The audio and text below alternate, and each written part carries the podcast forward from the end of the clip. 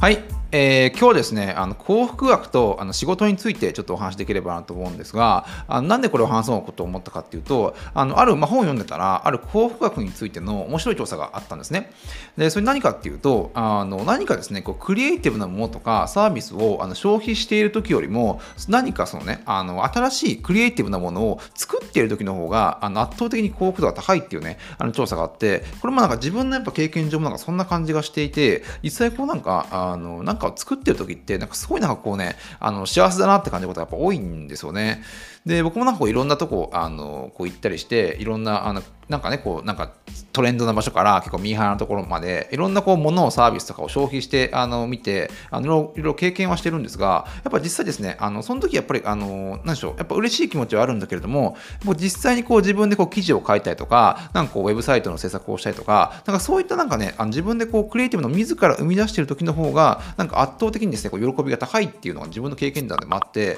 結構これがですね、なんかこうあのこのリサーチと結構あのマッチしてるんじゃないかなと思って、いろいろ考えてみようかなと思ったんですが、で、まあ、こういろんなね本とかを読んでみても分かるんですけど、あの大抵のこう起業家とかなんかそのビジネスで大成功した人って、まあ、どれだけのこうあの富を手に入れても、あの次から次へとね、こう新しいビジネスを始めたりとか、もしくはこうなんかね、建築家と一緒にあの自分のね、あのなんか美しいすごい家を設計したりとか、なんかあのビジネスマンからこうアーティストになって、まあ、自分でね、あの絵を描いたりとか、なんかね、こうあの何でしょう、経済的に自由になっても、あの、創作活動をやめないんですよね。どんどんこう新しいものを追求していってるところがあって、あの、やっぱその辺をですね、やっぱこうなんか、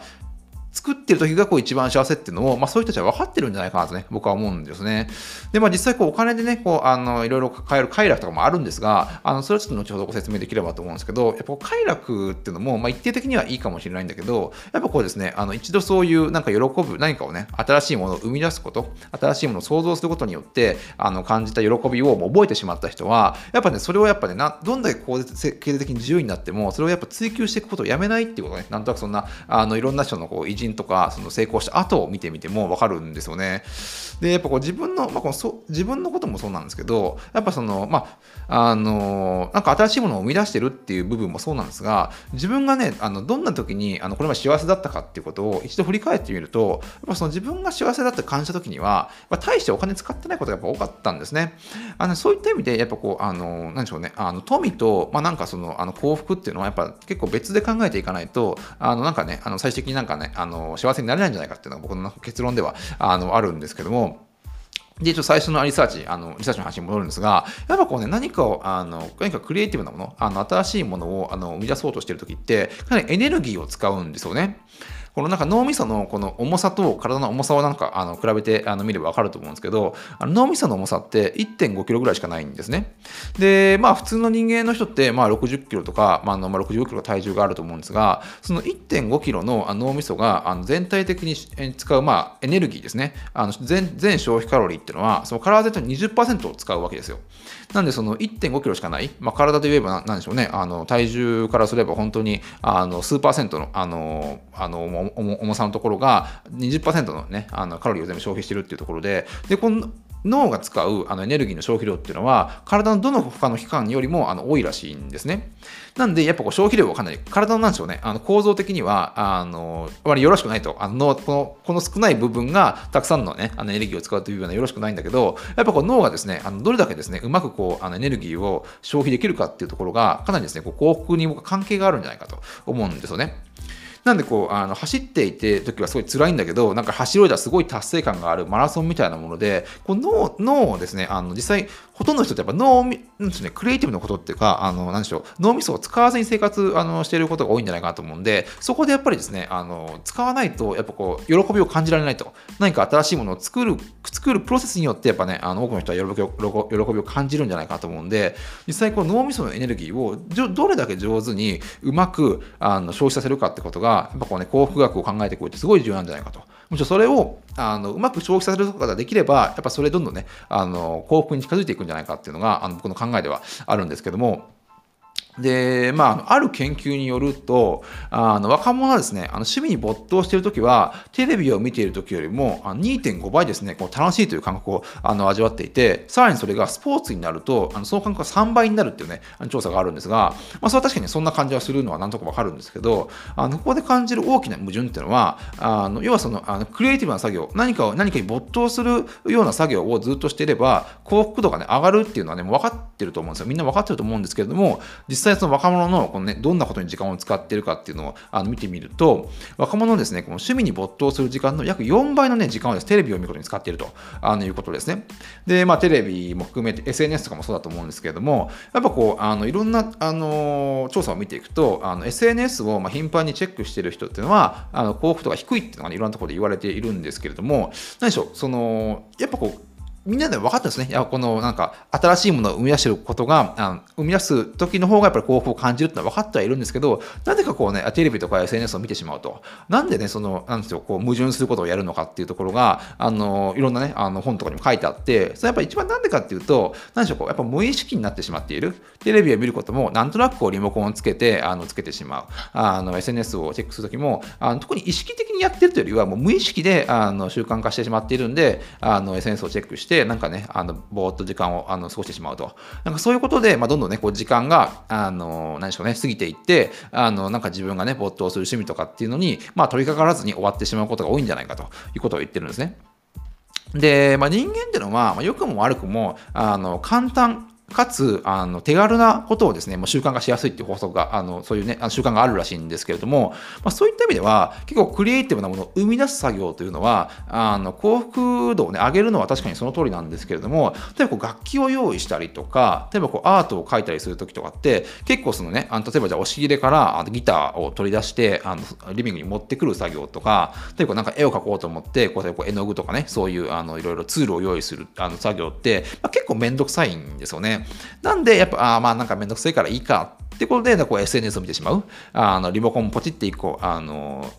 でつく、まあ、テレビを見てしまうってことで、あの実際そのスタートすることができないと、そのスタートする結構ね、敷居が結構高いんですね。やっぱそれはあの何か生み出す作業っていうのは。なんで、あのある意味そうね、あの何かをスタートすることに努力、常に努力が求められるっていうところですね。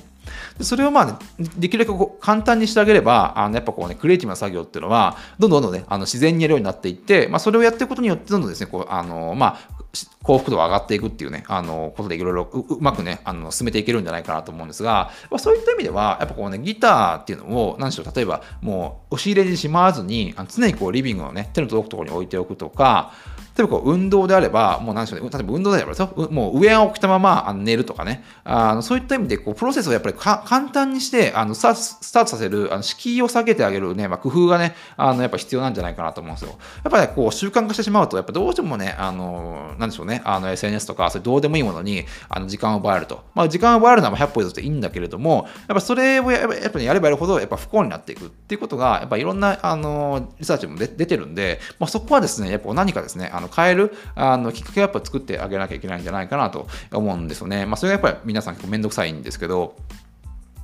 でやっぱクリエイティブなあの仕事をしている、例えば芸術家とか科学者とかって、こうドーパミンっていうものの、ね、分泌量がすごいあの多いらしいんですけども、そのドーパミンっていうのはこうやっぱ未知の挑戦を後押ししてくれるなんかこう作用があるらしいんですよね。まあ、それがたくさん分泌されることによってなんだけれども、まあ、そのあの一般の人でも、まあ、それなりにドーパミンって出ると思うんですが、あのこう手軽に、まあ、さっきほど申し上げたテレビとか エスエヌエス をこう自ら制限する行動を取っていかないと、そのデジタル機器がですね、どんどんそのあの上手に、ね、ドーパミンを活性化させるあの作用を持っていて、こう人なんていうの、人間の脳を取ってしまうんですね。なんでもうせっかくなんかその何かを生み出すためとか、何かに新しいものに挑戦するためのドーパミンが、そういったなんか エスエヌエス とかテレビとかをあの常にこうね、あのそれに中毒になってしまうことによって、それがまあ吸い取られてしまうと。で、まあ、人間の脳がそっちにハックされてしまうということになるんで、むしろそうね、そっちにはまってしまうと、やっぱこう何か新しいことを生み出す作業っていうのはあのどんどんね、こう停滞していくみたいな感じになるんじゃないかなと思うんですよ。なんでこう YouTube って別に YouTubeはやっぱこうね、考える時間とか、そういうクリエイティブな作業をする時間を奪ってると思うんですよね。実際作る側の人は実際そんな YouTube たくさん見ないと思うんですよ。やっぱこうひたすら消費してる人がいるんで、その市場は成り立ってるんですが、やっぱこう自ら作り出すようなあのことをやっぱりやっていかなければあのいけないと思うんですね。なんでこうせっかくなんか分泌されているドーパミンを何かね新しいものを作るために使うのか、それともただですねツイッターを流れてるだけに使うのかっていうのはやっぱねそれを考えることによってまあやっぱ幸せになるかなれないかっていうのは結構変わってくるんじゃないかなと思うんですね。でもう最近、まあそのまあ、Google とか Facebook とかがいろいろメディアとか叩かれている部分はあるんですが、まあ、そういったまあ全体的なこう エスエヌエス とかっていうウェブサービスはもう考える時間をやっぱ奪ってるんですよね。でまあ、こう将来的にこうアルゴリズムがね、まあ、芸術家よりもなんか人間の感性を動かせるようなあのすごい仕組みになっていて、で、まあ、そういったね、まあ、エスエヌエス や Google がまあ大量にあの収集したデータによってなんかもう Facebook なんかはユーザーに合わせたあの専門のですね芸術をもう作り始めるような時代がすぐそこまで来てるらしいんですよね。なんでもう芸術家の感性よりもなんかアルゴリズムが作り出す感性になんか人間が動かされてしまうような時代に今そんぐらいですね、まあ、そのデータとかそういうものを全部集めてなんかそうねアルゴリズムで分析してして芸術を作るってところまで来てるんで、やっぱこうやっぱ人間がですねあの自らな手を動かして新しいものを作るようにしないとあの今後ですねやっぱねあの難しいんじゃないかと思うんですね。今後やっぱどんどん人類が不幸になっていくんじゃないかと個人的には思うんで、このやっぱ最初のねあのやっぱ何か新しいものを生み出している時がやっぱこう幸せっていうのはあの、まあ、確かにその通りで、実際それをねやっぱ多くの人が実行していかなければねあのやっぱこうなんだかんやこう幸福度っていうのは上がっていかないんじゃないかと思うんですよね。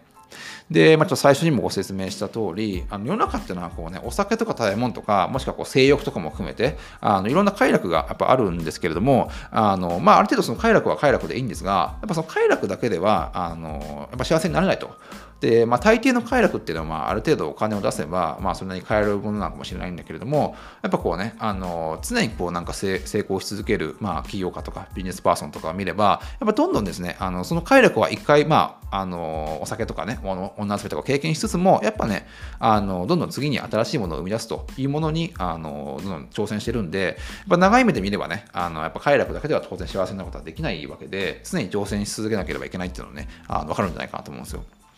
でまあ、これからですね、まあそうまあ、いちおく総クリエイター時代なんていうのを言われて、あの何でしょうね、もう想像力っていうのは、なんか僕たちの魂をね、なんか生かしてくれるような酸素の、酸素のような、ね、存在なんだあとすればですね、まあ、やっぱこう、あのクリエイターの、まあ、クリエイターというか、全員がクリエイターと考えて、クリエイターの自尊心っていうのは、もう面白いものを作っていくことでしか、もう満たされることはできないんじゃないかと思うので、やっぱこれですね、あのただですねあの、面白いコンテンツを消費する、例えばこう面白いところに行くっていうのも大事なんだけれども、まあ、ちょっとですね、やっぱ自分で作り出すっていう作業をしてみると、なんかね、全然その、あの実際そのクリエイティブなものを消費するときよりも、なんかこうね、あの幸福度を感じられるんじゃないかなと思いますね。